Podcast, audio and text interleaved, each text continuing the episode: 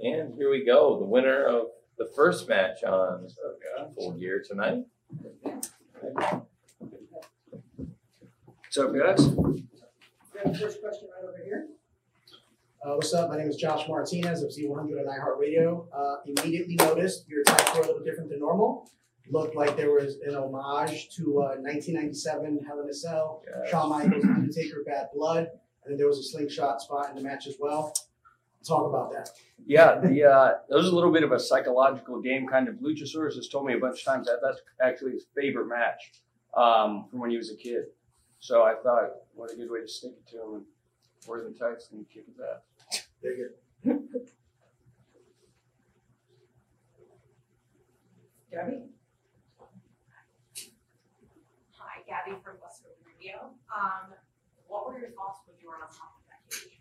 Gotta know going. Yeah, that was crazy. Um, it was so loud as I was going up. I was like, oh Jesus, this is gonna be nuts. When I got up there, it was a little weird because the way he was positioned on the table, I wanted to land my hip on the table, but he was kind of, and I was like, oh, I'm either going over that way or coming a little this way. So, and, and it's weird. People are screaming at the top of their lungs. And It's like a split second decision, kind of. It felt really cool though um, to look around that huge building. This building's been really cool for me. We won the tag titles here.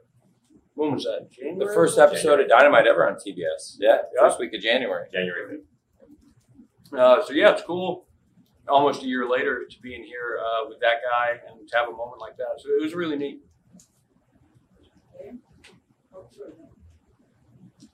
Hey Jack, can you just tell us a little bit about like how early, whether it's in the week or the day of, you find out that you're opening pay per view, and how much does that kind of go into the calculation of you know just what you guys have prepared versus going late in the show? Can you us a little bit about when when that decision is made that you're opening? Uh, I kind of started hearing that yesterday, um, and then today it was confirmed. Uh, the only thing that really changed for me was I went to bed a little earlier. I kind of try and do the same thing no matter where I am in the card, and let's just kind of go balls to the wall and try and steal the show. But it was nice. It was fun. Uh, the crowd's typically hottest right at the beginning, so that, that was cool.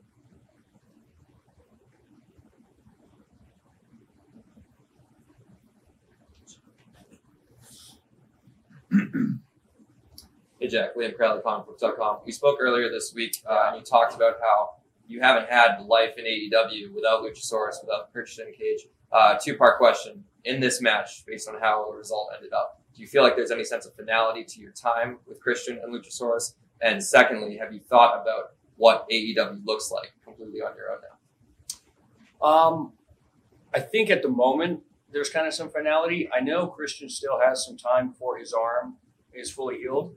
I definitely am going to have to beat him. Um, so whenever that comes around, I'll be ready for that. But at the same time, I'm not really going to wait for this guy to get back. Uh, I don't know how long that's going to be. So it's going to be kind of exciting to see now what this looks like. Um, I feel done with Luchasaurus. We kind of put a close on that chapter. So this really is my first time sort of without him in any capacity, kind of just seeing what it looks like by myself. Thank you. Uh, hi. Nick Hausman with Wrestling Inc. Uh, obviously, you competed tonight as Jungle Boy Jack Perry. Uh, are, you- are we going to continue to hear you use that name? Are you going back to Jungle Boy? And do you feel you've kind of maybe outgrown the Jungle Boy persona after three years with the company, or four, I guess? Yeah, um, I, I don't think I'm going back to just Jungle Boy. Um, that originally, like when I was on the Indies, kind of came about as a way to not use my real name, sort of stay away from my personal life. And then uh, Christian went and just like blew that out of the water. So at this point, there's no hiding it really. So I think I'm happy at the moment. Um, it may not be Jungle Boy forever, but we'll see. I don't know. Maybe people dig it little. Kids, whatever you like.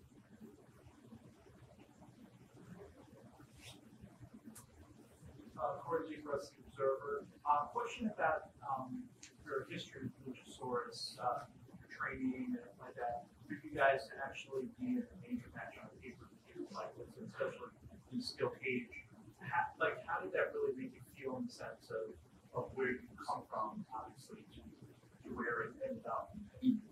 Yeah. Um, I mean, it's kind of bizarre. I was uh, 10 years old, and my parents found a place for me to go train to be a wrestler because up to that point, I just practiced all my wrestling on my sister. And they said, we'll support you if you want to do this, but you have to do it with other people who also want to do it. So they found this guy, Rick Drasin, um, who had a ring in his backyard and there were classes. And I, I went to the kids' class and I kind of, I was, I was better than all the kids there. And he said, I think you're good enough to be in the adult class. And I went to the adult class and uh, it's funny, Miro was in it as well, but there was Luchasaurus. Um, I was better than him when I was 10 but uh, it's it's kind of cool. I don't know. It's so the world is so small, kind of in that way. Um, and we kind of separated and reunited reunited on the independence, um, and then kind of got here like sort of at the same time, and they got put together. And it's just I don't know for this to happen. Like so many kind of random events needed to happen, and they all did. And this happened. This was one of my favorite matches I've ever had. Um, it's just really cool, kind of to look back on that now and see how it all kind of took place. Some more questions?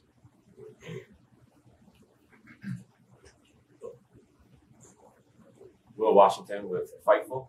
Uh, so one of the loudest reactions we heard tonight uh, happened right about the time you were about an inch away from being at the top of the cage, and then the place just exploded. Can you talk about that feeling? We've had uh, multiple guys have uh, moments at the top of the cage in AEW's history with I think the five cage matches that have taken place, um, and uh, I would say just having been there for a few of them, that was one of the loudest I've heard. Can you talk about what was going through your mind when you were at the top of the cage right before you uh, made that elbow drop dive onto Luchasaurus?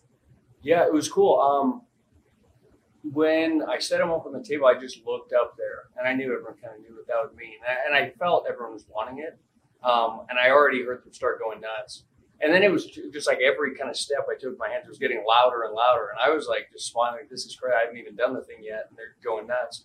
Um, then I get up there and it's tall, and there's like there's not really anything to stand on, so it's a little like oh shit. But I'm trying to also take in the moment, kind of and then I got to look at him. I go, dang, I actually have to jump on this guy now. Like it's kind of done already. Um, it was really cool. It was just cool to be able to stand up there and look around and just like feel that energy. Um, so yeah, it was really cool.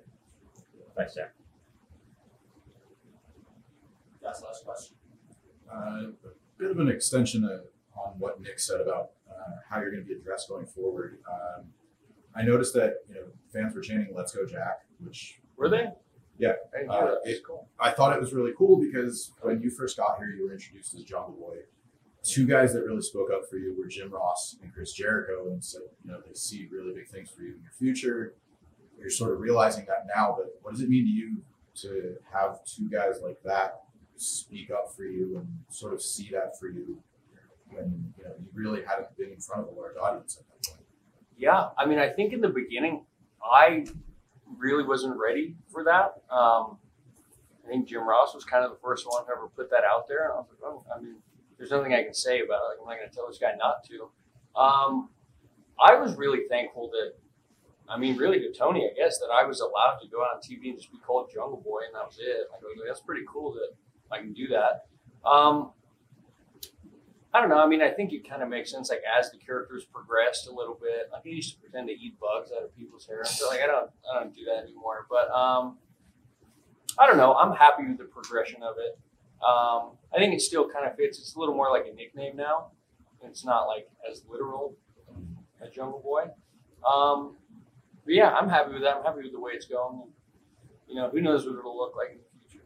For a while, Jim got a little bit of flack online because he was calling you Jungle Jack Perry. And Yeah. It's like, you know, he related it to the Brahma Bull for The Rock. And it's like, sort of like, Yeah, well, let's see where it goes. And, you know, you're Yeah. I mean, the he first.